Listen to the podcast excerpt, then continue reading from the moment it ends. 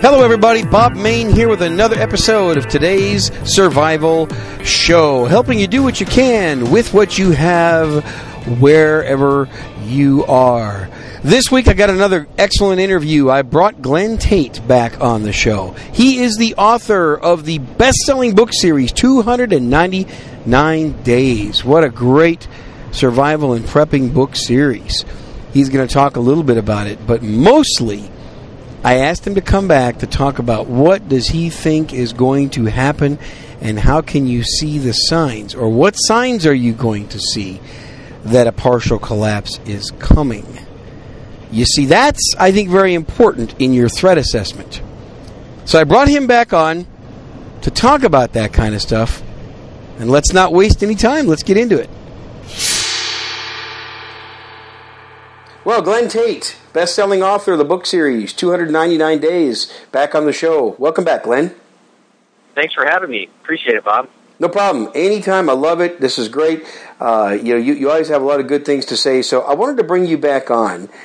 And it's been a while. It's been several months since you were on here. What do you think? Where, where are we where are we headed in this country, or even worldwide? What do you, what do you think people should be getting ready for? Uh, an economic collapse, um, in a nutshell, an economic collapse. Um, I don't think that there's going to be a gigantic, horrific, apocalyptic zombie kind of uh, collapse. And of course, it's possible. I mean, Oh, there are darn. many things that could happen. I mean, an EMP could happen, and I put that in the in the cataclysmic category. Um, but my theory is that the more dramatic something is, the less likely it is to occur. And so I think an EMP is very dramatic and therefore less likely to occur. Um, I see, and write about in the book, um, a partial collapse. And by that I mean an, an economic free fall, um, uh, the dollar becoming devaluated and not worthless, but, but much devalued. Um, political instability, um, all sorts of people out there, tens of millions actually, um, who are dependent on government in one way or another, um, are either not getting their benefits or they're getting their benefits paid to them in dollars that are pretty much worthless. And they're pretty upset about it. And they're desperate and they're hungry and their kids are hungry. And human beings do really bad things uh, under those circumstances. And so I, I, I see the utilities staying on um, pretty much their outages. The electricity goes on and off, and and the internet, you know, is not reliable and can't really use it to communicate because the government folks are censoring it. In, in you know, in my view of what's coming. So um, maybe maybe that's present tense. Who knows? Know. But, um, yeah, no kidding. uh, um, and so that's the kind of thing I foresee, and, and it varies by region. That's that's one of the things that's really different about 299 days. I, I give, I think, a good insight into how it varies by region, um, not just geographic region in the U.S., but also the split between urban and rural. Um, I see. Um, let's start with geographic. Um, I see the East Coast and big cities as being a place not to be. Let me put it that way. um, and um, you know, I wouldn't want to be in Chicago. In the book, I write. The book takes place in Washington State, my home state. I talk about Seattle and how things are going there, um, and it's it's not real well. Um, and then the suburbs are kind of included in the urban areas. Um, and the government, in my view, in most places, holds on to those areas and functions. And uh, I don't see, you know, a gigantic kind of, you know, fascist thug sort of regime thing. Um, I see a government doing the best it can to kind of hold on to power, but they they make alliances with gangs um, just to kind of keep the peace. And there's a lot of corruption, and you know, a lot of government people are you know splitting profits with gangs. But it's not that that apocalyptic thing I was talking about. It's that that in between gray area where it's like Detroit. Uh, it's the Detroitification of, of America. And just think about Detroit and picture that in your mind. And that's what I see most cities um, being like after all of this happened. Well, I like how you put that. I like how you put that. The Detroitification of America. You know, no offense to any of my listeners from Detroit, because if you're listening from Detroit, you're probably not responsible for it, for what's going on in your city. It was once a great city. And, you know, I was there not too long ago. I was there in March. And uh, uh, one of my, one of our corporate offices that I work for is based in the suburbs of Detroit. And when I was in the cab going from the airport to our meeting place, you know, we drove by downtown Detroit, and it's just a stinking war zone. Yeah, yeah.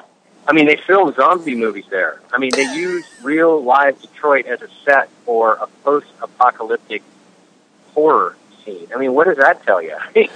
so you see something like well, that, that tells me a lot. So you see something like that coming.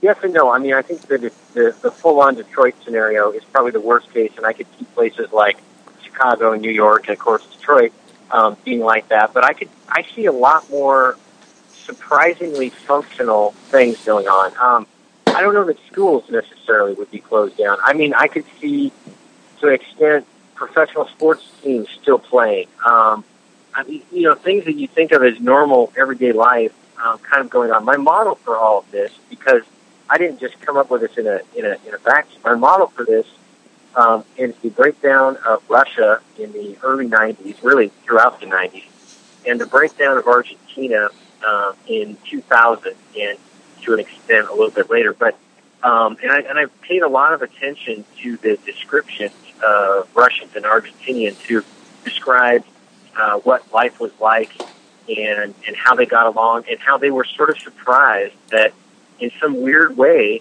life goes on and people will really cling to normalcy. They'll want things to be normal. They'll want their sports teams to play because that tells them everything's okay. Like back in the good old days, back in 2013, back in the good old days, when things you know weren't so bleak, and so people and human beings all over the world do this, and they've done it throughout history. They try really, really hard to um, create create some normalcy. I remember uh, hearing about during the siege of Stalingrad in World War II, which is, uh, pardon me, the siege of uh, Leningrad. Uh, they were both sieges, but the Leningrad is the example. The the Leningrad opera and ballet would continue to play when the city was it was horrible. There was cannibalism. It was just the worst possible conditions on earth. That's a good point. And people still wanted that. So, and I talk about that in the book, and there are all these examples of, of weird, uh, unpredictable, normal uh, situations going on. So I, I see some of some of that, and I, I just see crime as just completely out of control. Um, I think that in in the cities in particular, quite honestly, a lot of the law enforcement that's left, and most of them leave and take care of their families and melt away. Most of the law enforcement that's left are are not real nice guys. I'm going to be honest. Now, that's not a rip on law enforcement. Um, it's, it's how I see it going. Again, the majority of them melt away, and then the uh, the authorities have to recruit shady characters, not full on, you know, gangsters with neck tattoos necessarily, but just shady characters to become sort of the uh, uh, the posse or something like that. And there's a lot of corruption and bad and badness with that. So, I yeah, I, I see that. Now in the in the rural areas, that of course can vary. Um, some rural areas can be hit pretty hard, um, but I think that in general the rural areas do amazingly well, um, especially in the, in the medium to long term. Um, I talk about in the book Forks, Washington, which is very remote, um, and uh, and it does remarkably well. I mean, people there are used to hunting and fishing. Of course, there's not going to be as much game and fish around because everybody's going to be trying it. So if you, if you think you're just going to go get yourself a deer every couple of weeks or something, you're uh, sadly mistaken. But um, they, they do remarkably well. And the other reason the rural areas, I think, for what I foresee, um, I think the rural areas do a lot better. Is they're smaller communities, and when you've got a couple hundred people. Uh, that's the example at Pierce Point in, in my cabin area where I, much of the book uh, occurs when you have a smaller group of people, they can work together better. They know each other. That doesn't mean everything is smooth and harmonious, as you've read. No, but it's easier. To, it's easier to manage a smaller group, though. It is, and it's easier for people to, to get along and to truly uh, be dependent on each other in a good way. I mean, to be interconnected and to, to trade things and to help each other. There's a lot of charity uh, in what I foresee coming, um, and of course, won't be everywhere, and you can't count on it, but um, a lot of people will do a lot of good things. A lot of people will do a lot of bad things. Um, and so I think the rural areas will be okay. The other reason the rural areas will be much better off uh, is that by and large, people in rural areas are gun people. Let's be let's be candid. I mean, it's a That's huge right. advantage when you have 90 plus percent of the population in a city that's absolutely terrified of the sight of a firearm, let alone actually using one, um, they're going to be corralled like sheep, and um, they might be slaughtered like sheep. I certainly hope that doesn't happen, but they are those city people that don't understand guns and are afraid of them um, are at a significant disadvantage. But boy, when when people are armed, uh, it's a it's a big check on anybody trying to uh, to do some bad stuff. They're going to have to fight a whole bunch of people. I'll tell you something. Even folks in rural areas who who don't train tactically and all that, and maybe they haven't been hunting for a while, they're still pretty decent gunfighters for the most part. I mean, they're not they're not you know the kind of things we think of. They're not SWAT team kind of guys and all that. But I'll tell you something. There's there's a residual toughness left in America that I think uh, is particularly out there in the rural areas, and so I think that's why the rural areas do much better. Now, some some don't. It, it really varies by by region and, and circumstance. I mean, maybe one rural area has a a water system that breaks and they can't get any parts, and they're in a world of hurt. So it's not universally good out there, but that's what I that's what I foresee. And uh, I don't know. You know, people always ask me when it's coming. I don't know because as I I tell people I don't have the memo right that lays out exactly what's going to happen. Right? If I did, I'd let you know. But uh, I I don't, and I don't think anybody has it. I think anyone that predicts timeline is is just setting themselves up for failure. I don't listen to people that give me time predictions. I mean, if there was some evidence, I would consider it, but I don't know of any evidence, and maybe there is. I just you know, don't get to see the memo. So those are some thoughts. I think though relatively soon. Um, I have in the past, I don't know, even a few weeks, um, uh, my antenna have just been up, and there have been all these.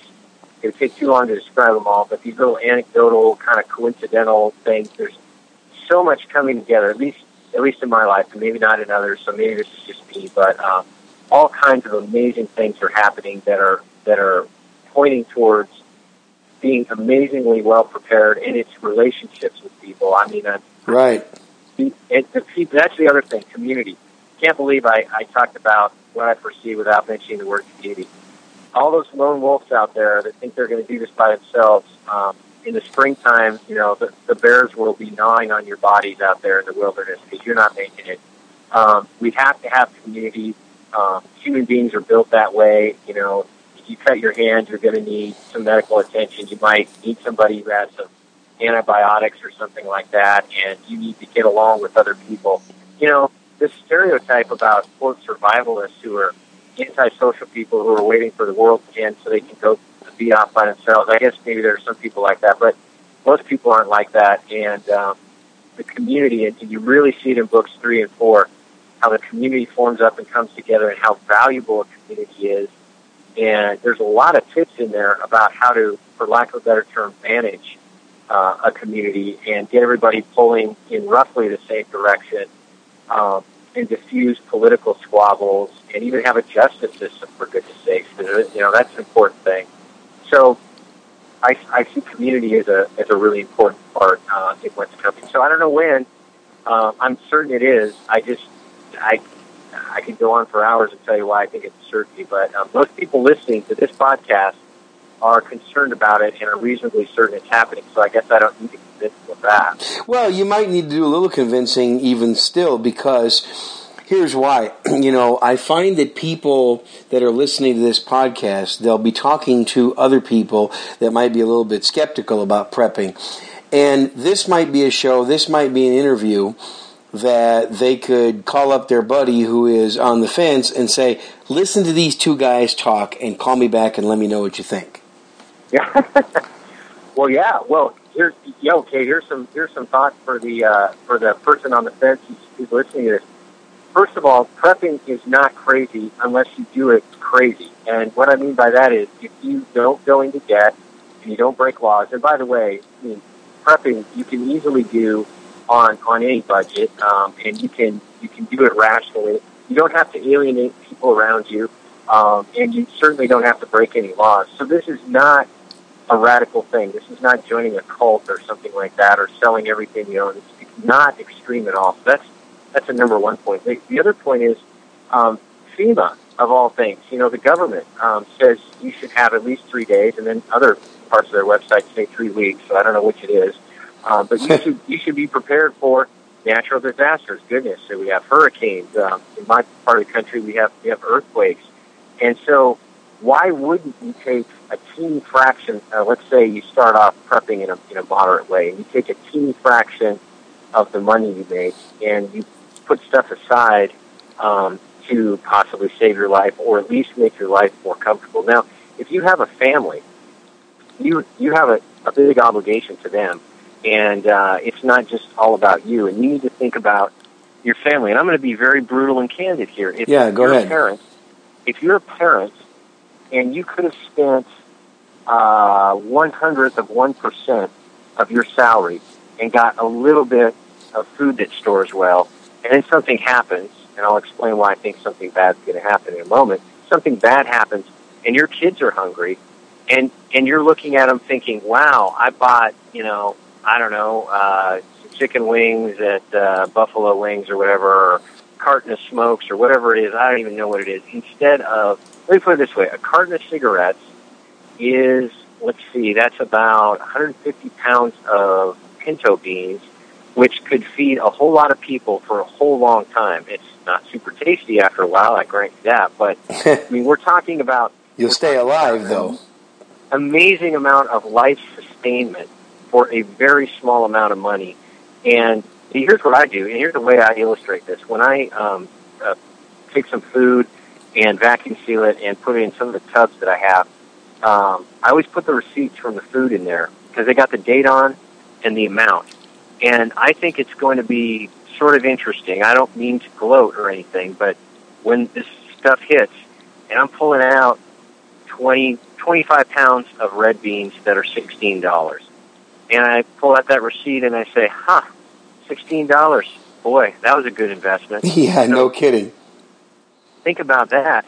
Um, and so, so that's one thing. And, and forget all the stereotypes. Don't let television tell, or your friends or whatever, tell you what you're supposed to do to take care of your family. I mean, you know, why would you, why would you listen to them? And the other thing is, don't worry about it because they don't have to know. I mean, it's not like if you go and you buy 25 pounds of red beans at uh, Costco, let's say, or Sam's Club or whatever it might be in your area, and you get a vacuum sealer and you vacuum seal it and you put it in a tub and, and it's there for a rainy day. It's not like the world is going to know. I mean, don't tell them. Um, it's not that big of a deal. It's it's your deal, and you know you're you're taking care of yourself and your family. And uh, if anybody's got a problem with it, it's their problem. I will add this: the social acceptance of prepping is going up exponentially every week. Yeah, it sure is. I'll tell you. Yeah, you know, discussions that you didn't dare have even a year ago, now, I mean, are are open fair. Um, my friend, the soccer mom, right? She went and uh, found out about the books through a long, funny story. I didn't even tell her about it, but it's a long story. It doesn't matter. And started reading the books. She said, "Oh my goodness, you know, this could really happen." And she's got four kids, and and now she's a full-on prepper. I mean, she doesn't advertise it, but she carries concealed, for example, um, now, and she doesn't apologize about that. And she's really changed. She's she's very confident, and she's got a attitude like, "Well, I'm doing my thing, and if someone's got a problem with it, you know, grow up. It's your problem. You're not taking care of your kids." And she's not, you know, offensive or standoffish by any means, but she she's not worried about stigmas because this stigma is increasingly going away because people out there are seeing things. They're seeing the headlines. There's this general feeling out there. I mean, look at the uh, the increase in the number of people listening to your podcast. There is an awareness, a growing awareness out there that something's not right, and I can go through numbers about debt and and uh, you know people on food stamps. I mean, forget all the statistics. I mean, you can look them up yourself. Um, why do you think? Whoever knows how many millions, tens of millions, I don't know, of people um, are flocking to this. I mean, what what was it that turned my very well educated, very well grounded soccer mom friend into a prepper?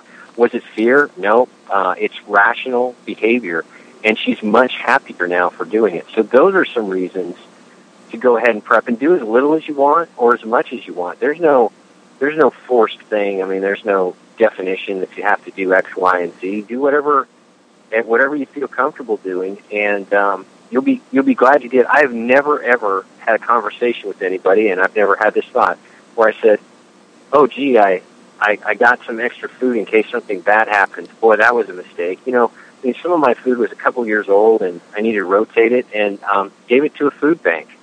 I mean, Yeah. what's the downside? Well, there is the none. downside? There's none. No, there's no downside. And you know, Glen, you know what I think is starting to wake people up.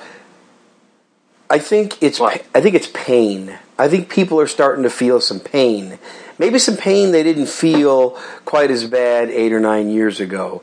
You know, but now they're feeling some pain. They either don't have a job or they have a job paying less or working less hours. Their savings accounts are dwindling there's mm-hmm. they're seeing some headlines that they don't like you know or they or they or they lost a loved one and the, and the primary income earner and they don't know what what to do. I I think that there's some people feeling some serious serious pain. And it's it's happening slowly. It's like frogs being boiled but it's happening very slowly. But all of a sudden now the pain is great enough to where they're going wait a minute, something is not right. They're going to the grocery store and they look at that receipt after they swipe their debit card for the groceries and they go, oh my God, something is going on here that I don't like. I think that's what's going on, don't you? Absolutely, yeah. It has to hit people um, in in a practical, everyday sense, and in, in a way that they experience it. You know, you can you can talk about the Federalist Papers all you want, and you can talk about George Washington, and and it just bounces off of people, and, and it doesn't soak in. Um, but yeah, they're they're understanding that their their salaries are either diminishing or they're certainly not going up, um, and there's a very good chance they might lose their job. By the way, a lot of people are having their kids that they thought were going to move out continue to live with them. That's a big deal. That's some more pain, more pain. that's right. More pain. I mean, they're fun when they're little, but you know, when they're 26, that's a different story. But um, so yeah, I saw a thing by the way, a headline that one in four, um, uh, one in four kids, uh, and I think it's like up to 30 or something in New Jersey, uh, now live with their parents. I mean, it's it's off the charts. It's never been that high. it's probably higher than that in. California, I bet. Oh yeah, yeah, with you know high rents and all that other stuff, high cost of living. The other thing is people look into the future and they know that it's it's not getting better. I mean, they're told by the mainstream media that we're in a recovery, which is absolutely laughable. I could I could go through the calculation of the gross domestic product figures and how they're kind of made up. And I don't mean that in some conspiracy way. Uh, you know, ooh, the government's lying to you. I mean, they're just they're made up to keep people's confidence. I mean, the stock market. People say, well, the stock market is a, roughly at an all-time high. Really? Well, let's look at the 30 companies that are in the Dow Industrial. They're not the 30 companies that used to be in there. They're handpicked um, to to make sure that you know they, they they perform well and they're getting tons of Federal Reserve money and blah blah blah. I mean, I I won't go into all the details because it's one of these things that you know it's either 20 seconds or or two hours to you know go through. But still, um, people are seeing that things aren't getting better. Um, how about this? Uh, 101 million people in the country receive nutritional aid of some kind from the federal government. That can be kind of mild, like qualifying for school lunches, or it can mean something you know as intensive as as uh, food stamps. Well, 101 million people out of about 310 million. Well, that's that's about a third. That's kind of problematic. Well, here's what's really problematic. That 101 million, there there are less than 101 million private sector employees like you and me. Um, so Ah, there okay. are more people getting nutritional assistance from the government than there are people paying into the tax system. Now, how long is that going to last? People can see that we're on this downward glide and that it's not getting better, it's getting worse, and that's the pain they're feeling, and they're seeing it. And they have some common sense because they're analyzing their lives now in 2013 and they're comparing it to what it was eight or nine years ago in 2004, 2005. And they're saying, wait a minute here. You know, we've only eight years have gone by, but we're so much more worse off. Yeah, and there's no end in sight. And and you know we're always told these there are little recessions, and there always have been little recessions, and then there's uh, recovery and everything, and it's and it's just not happening. And so people are are questioning it, and I just think that people on some level, I don't understand it. I'm sure there are psychologists that could explain this or something. Um, people can feel things. I'm not that um, capable of. I'm not some clairvoyant person or anything, but people can feel things in groups. Um, will, without talking to each other, can sometimes come to conclusions, even though they didn't talk about things, just based on little things they see, little cues they see. I mean, a big cue, as you're talking about, is people actually feeling pain. And then I think what happens is people start to talk about this. People, like my soccer mom friend, maybe talk to her neighbors, and all of a sudden the neighbors say, wow, I thought I was crazy, but there's nothing crazy about having a little greenhouse, having some fresh tomatoes. That's not crazy. Um, no. So, yeah, people are, it's getting out there. Um, the, all the, you know, the media things, um, not media in the sense of, uh, newspapers or whatever, but all the, all the YouTube channels, all the ways you can measure viewership, um, some reality shows that I'm not fond of, by the way, but, um, all those sorts of things. There's obviously an appetite out there for this kind of thing. And when the market reacts like that, you know that there's something to it. Um, if it's not as if there are tons of new reality TV shows and YouTube channels and podcasts about bird watching all of a sudden. if that happened, I'd say, wow, America is really, really into bird watching. Well, America's not into bird watching, uh, and they are into, um, you know, these things that, that they're feeling. And um, so you mean you mean the hey Glen Glen you mean the whale watching podcast that I started a couple weeks ago is not going to be very successful, is it? Yeah, number of listeners zero, and you're thinking, wow, I mean, I don't, I wouldn't even listen to my own podcast if it were about that. Yeah, but you know, the, hey, that's a good point, though. You bring up a really good point. Look at what's being popular. You know, your book is popular, podcast popular. How about TV shows? How about prepping and survival on TV? Those po- shows are becoming extremely popular, aren't they? Yeah, exactly. It's it's funny you mention that. Tomorrow, I'm going to uh, premiere of a friend of mine's reality TV show. There's another sentence I never thought I'd say. Kind of like I was beating Tom Clancy the other week on Amazon. Another sentence I never thought I'd say. But anyway, that's true sense. But my friends um, have a reality TV show called Doomsday Garage, and they are they're here in Washington State, and they trick out bug out vehicles.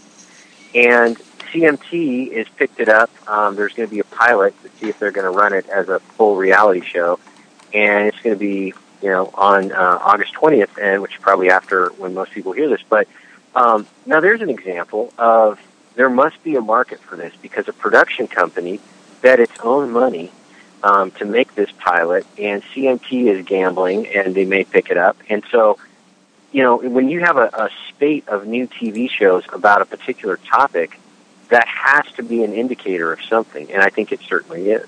Well, Doomsday Garage, if you missed it, uh, you can probably find it uh, just by searching the internet. But that's Jeff and Zach. They're your friends, and they were on. I've interviewed them. Uh, BugOutTruck.com. I've had them on this show. Oh, that's right. That's right. No, and they're and they're terrific guys. And uh, you know, got a hold of them, and we met, and we're in the same part of the state, and they're they're super good guys. Um, you know, did a little work on my truck to be honest. So I mean, I trust them with my baby. So uh, and you got to check out their website, bugouttruck.com. It's a it's cool cool website. Yeah. Well, so you know it, that's the stuff that's becoming more popular, and if you look at that, it's like you know you have to. A person looks at that and says, "Wow, there must be something to this," and so you think you think, as you say in your book, it's a partial collapse, probably a not super violent partial collapse. But then again, I like what you said when we first started this episode. When things get desperate, pe- desperate people will do desperate things. Yeah. And I've said that before too. Desperate people will do desperate things. Yep. You know, here's a here's a, a fact and figure, but it's it really is telling something. Um, there are 3,500 Walmarts in the United States. So think of a Walmart in your local area. Maybe there are a couple of them. There are a couple in my area. But picture in your mind your local Walmart. Um, the number of people on food stamps divided by the number of Walmarts means there's approximately 14,000 Americans on food stamps for every single Walmart that's out there. Now, wow. think of your Walmart. Think of your Walmart. Uh, and I just saw my website, and it's real numbers, and it's not made up. Um, think of that Walmart and think of 14,000 people at that Walmart want to get some food and their SNAP cards, which is the food stamp, you know, delivery device, the card, isn't working because the government doesn't have any money. Or let's say the $200 they have on that SNAP card get them, you know, a cup of coffee now because of inflation or something like that. what do you think 14,000 hungry, desperate people who feel entitled in many cases um, to this food, what do you think they're going to do? How how many seconds do you think that Walmart, you know, lasts? Now think of the number of police uh, in your in your town, uh, and the number of even you know you had some state police and everything like that. So and the number of firefighters do you do you think that they can hold back fourteen thousand people? And of course, fourteen thousand people don't all come at once, but I mean, it, it, it's an indicator of how much dependence there is per local area. Um, there's absolutely no way the police could could even attempt to contain the number of people that would be thinking, well, I, I always go to Walmart and get free food. I mean, I use a SNAP card or whatever, but I'm going to get some free food. well, yeah, Glen. You know, let me let me t- let me extend what you just said farther.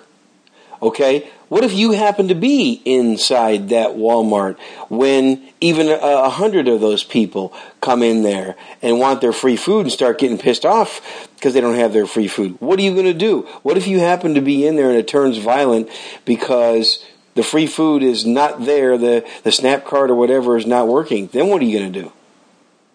Yeah, and you got you got a hundred angry people. Here's a re- here's a thing. If you would have prepared and started buying a little bit of food now, you wouldn't have to be in Walmart when all this is falling apart. You could be safely at home or somewhere else, and you wouldn't have to be around these crowds of hungry, angry people. So do your shopping now in advance we, well, I have to. I have to admit, sometimes I run the Walmart to pick up a uh, filter for my uh, air conditioning system because I forgot to get one. So you know, maybe someone's there buying a, an oil filter or an air filter or something, uh, and they didn't stock up on that, and all of a sudden the angry people come in. Yeah, it's another reason to uh, conceal carry. Um, but, oh yeah, that's right. I knew we were going that way. you know, it's but exactly right. Mean, and, and this this will be going on all over the place. Um, people will be attempting to go to their ATM machines. Look at Cyprus when uh, they froze all the bank accounts. Um, you know, the money, and even if there wasn't some giant evil government conspiracy to take money or something, I'm not implying that there is.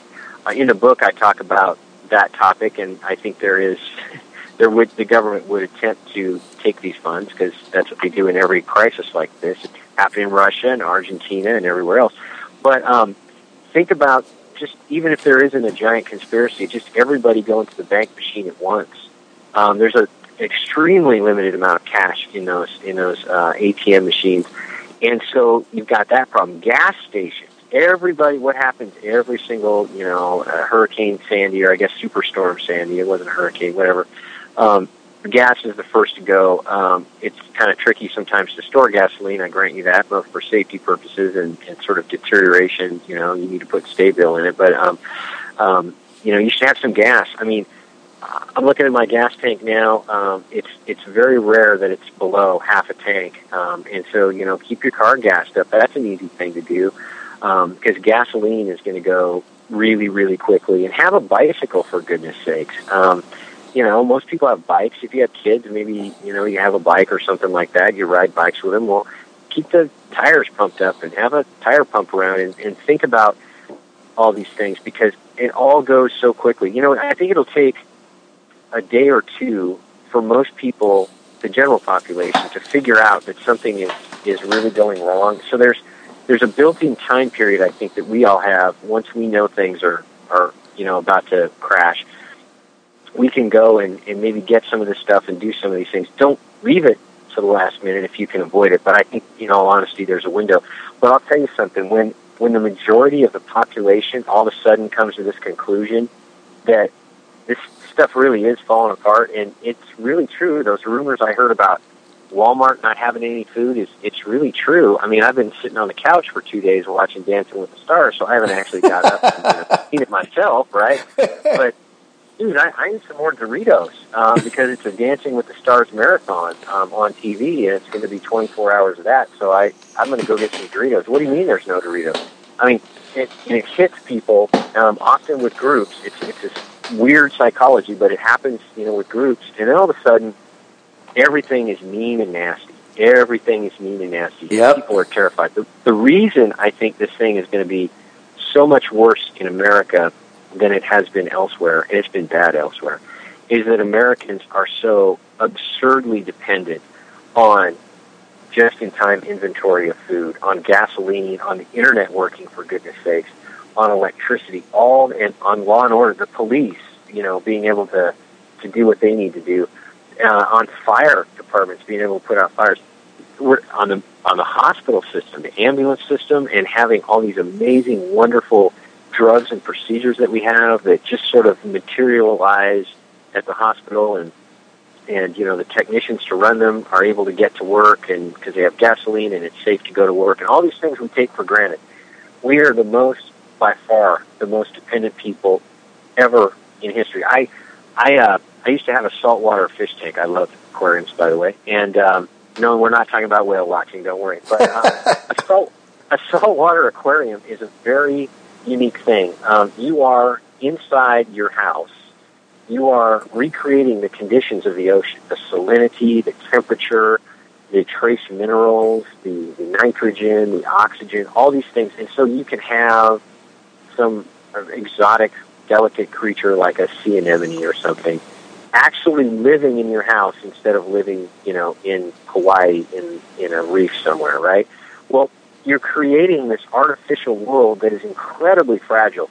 Um, on a, on a hot day when the sun would come in my window at a particular angle at a particular time of year and it would warm up the water a couple degrees, um, that sea anemone might die just because it's that fragile, because it's in such a fragile setting, uh, an artificially luxurious setting. It's, it's luxurious to have a little bit of the ocean inside your house. That is, that is a luxury. I mean, we don't normally have these things. So, that's what I view American society as is that saltwater fish tank and the power goes out and the filter isn't turning and um, in about 12 hours that that tank got pretty gunky and uh, fish started dying. So that's what I see happening. I certainly hope I'm wrong. Now, that's not to say it's all apocalyptic and bad and everybody dies in 12 hours. I'm not implying that, but I mean it's it shows you how the unraveling would occur and it would it would take a while few hours, days, whatever. And then I think, boom, when neighbors are walking around each other's houses saying, hey, this is serious, we've got to do something. By that time, you need to be out of that situation, or if you're bugging in, you need to have all your stuff so you're not that guy going to get that air filter and there's, you know, a bunch of people with pitchforks and torches at, at Walmart, you know, stripping the place bare. I'm picturing that in my mind right now. well, you know, Glen, as we close up, I want you to take a few minutes, and this is a question I've been dying to ask you since um, our last talk. You you talk a little bit about it in your book, but what are you? What are some of the signs that people will recognize when the government is trying to cover up a collapse? Boy, what a what a great question. Um, I think that there. I, I approach it this way. Um, I think there will be things you will see out there. Um, the value of the U.S. dollar. Um, there are dollar indexes, and this is not some you know technical Wall Street thing that you can't find. Um, I think it would be well reported. I mean, there's a, a measure of U.S.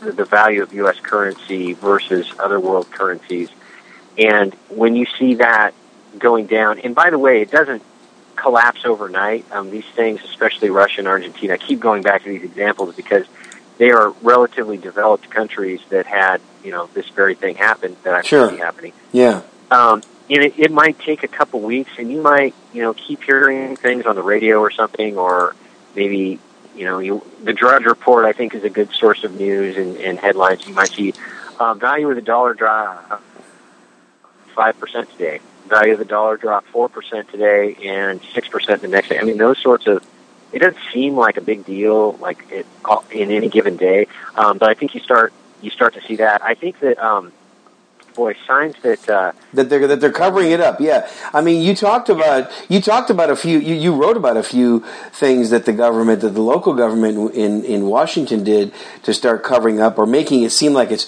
not quite so bad.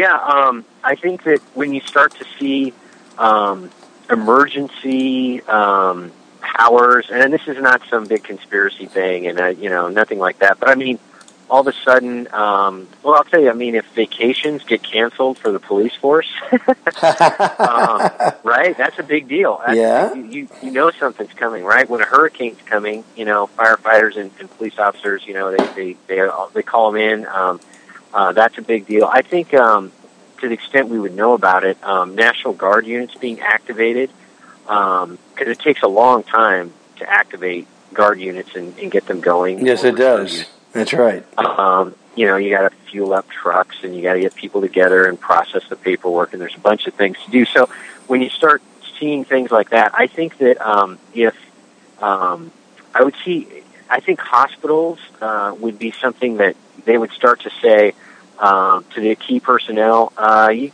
you know, don't go home. Just like stay here. We're we're going to get some cots, and you guys can crash here. You know, they're going to they're going to want key medical personnel and other key personnel, um, probably at utilities too. This would be true to to not get stuck um, outside of their jobs and to be able to protect. You know, I see hospitals as being sort of defended areas. I don't think it'll work, but they'll attempt to do it. So when you start seeing things like that, um, I don't know that the news will tell you these things. In fact, I think the government would do everything it could to, you know, make it sound like no big deal. Um, and so those those would be some things to to look for. I think. Okay, good, good stuff. I mean, I kind of put you on the spot with that question, but you know, I, I, think a lot of people who might not be really into prepping as much as you and I, and some of those who are listening to this, if they do get persuaded by a friend to listen to this particular episode, I wanted you to talk about what signs that people are going to notice when when something bad's about to happen. Yeah, I would think. I, thought of this too, and um, price spikes and and things becoming unavailable. Gas, gasoline, just being unavailable. That to me is a huge, huge indicator. I wish I would have thought of that earlier, but yeah, mm-hmm. that's a big deal. Yeah, gasoline, scarcity of gasoline. That's right. Yeah, sudden scarcity um, would be something to really pay attention to. Sudden scarcity of some of the most basic items that we need. Mm-hmm. Good. Thank you, Glen. I appreciate that. Thanks for coming back. Uh, take a couple minutes to talk about your book. Well, okay, sure. Uh, it's uh, 299 days. It's a 10 book series. Books 1 through 6 are out now. Book 7 will be coming out sometime in the fall, whenever I can get to all the edits that I need to do. I'm actually, I have to be honest, I'm having a super good summer right now. I mean, July and August are pretty much the only two decent months in Western Washington where it's not cloudy and rainy. So uh, we kind of lose our minds a little bit out here during the sunshine, and uh, we're kind of far up north too, so it stays light pretty long. Um, so I've been having a great summer. So yes, uh, my bad, but I've been working on this book for a couple of years now, pretty much nonstop. So um, I'm having a good summer. And by the way, I'm doing a lot of prepping because I mean I'm feeling this uh, relatively soon. So I'm to you know do my own or follow my own advice and do some prepping. So anyway, um, but what the book's about, uh, it's about me, um, a a suburban slug who wakes up and figures out some stuff is is going wrong and that he needs to be a man and take care of his family. What I just said probably offended a lot of people, and I really don't care. Um, I'm a man. I'm taking care of my family, and that's how it is. If that's politically incorrect, I honestly don't care. Um, I'm going to take care of my family, and when I'm doing that, um, I'll just I'll be happy, they'll be happy, and, and it's a good thing to do. Um, a lot of resistance from his wife, which was true in real life. She's since come around quite a bit, and I appreciate her for that. Um, and so uh, I got some guys um, uh, that shoot together, the real live team. They're real guys, by the way. Um, wish you could meet them. Maybe we'll come down to Texas and see you sometime. It'd be fun. And That'd be so, great. Yeah. It, yeah, they uh, they they get together, and it's all rational people, no military and law enforcement people, and no big conspiracy theories, nothing kooky. Um, and there's a big event. Um, I work in the political arena. uh, or I observe the political arena. I guess is a better way of putting it. And so I I see things, and I've got to know things about how government works. No big conspiracies, just how government works, and and there's a lot of that. Um, that when I describe why I think the country is going to collapse, um, I can give sort of without giving facts and figures. I tell stories about things I've seen or friends of mine have seen and participated in and observed, and I can relay those. Um, the the team um, and and the main character go out to their cabin, um, uh, and I'm trying not to give away a bunch of plot stuff. There's a big thing in there. You know what I'm not yes, I know what you're not talking uh, about. Yes. um, and then uh, form up the community and uh, the rural community where my cabin is, and uh, it's a great lesson. Books three and four. You don't even know it's a lesson. You're just following along this pretty interesting story about how to get a small community up and running and and taking care of each other and smoothing out some of the problems that are there, but um, doing it the right way. And then uh, there's a, a military unit. There are some good guys who are guerrillas um, who start training and forming up um, out there. Nothing over the top, and it's not really militaristic, if you will. It's not. Um, it's not a military thing. It, there's a military component to this story. Is probably the best way of putting it. And then yeah. there are all these there are all these characters, all these people that start off maybe not being preppers, but then they realize they need to be, or people who keep fighting against the idea that things have collapsed. And and you see that the character development, if you don't mind me saying, is is pretty amazing because it's based on real people. Almost everybody in this book is a real person, and I describe them exactly, you know, as I see them and I then project out into the future and say, well, this is probably how they would react to this, and so you get a lot of of that kind of thing. Um, and so then there's good guys and bad guys, and there's a big fight, and stuff gets fixed. Well, that's good. Uh, good description there. Uh, it's 299 days. And, and folks, if you want to get it, go over to my website. And on my website, I've got a couple pages there. I've got one that says recommended books, and Glen's is uh, one of the first ones listed. I have another one that says Amazon store, and you can just go in there and do some general shopping as well. Glen, thanks a lot for coming back on. My pleasure. Love to be on your show. Thanks. Keep prepping on, okay? Thank you. Bye.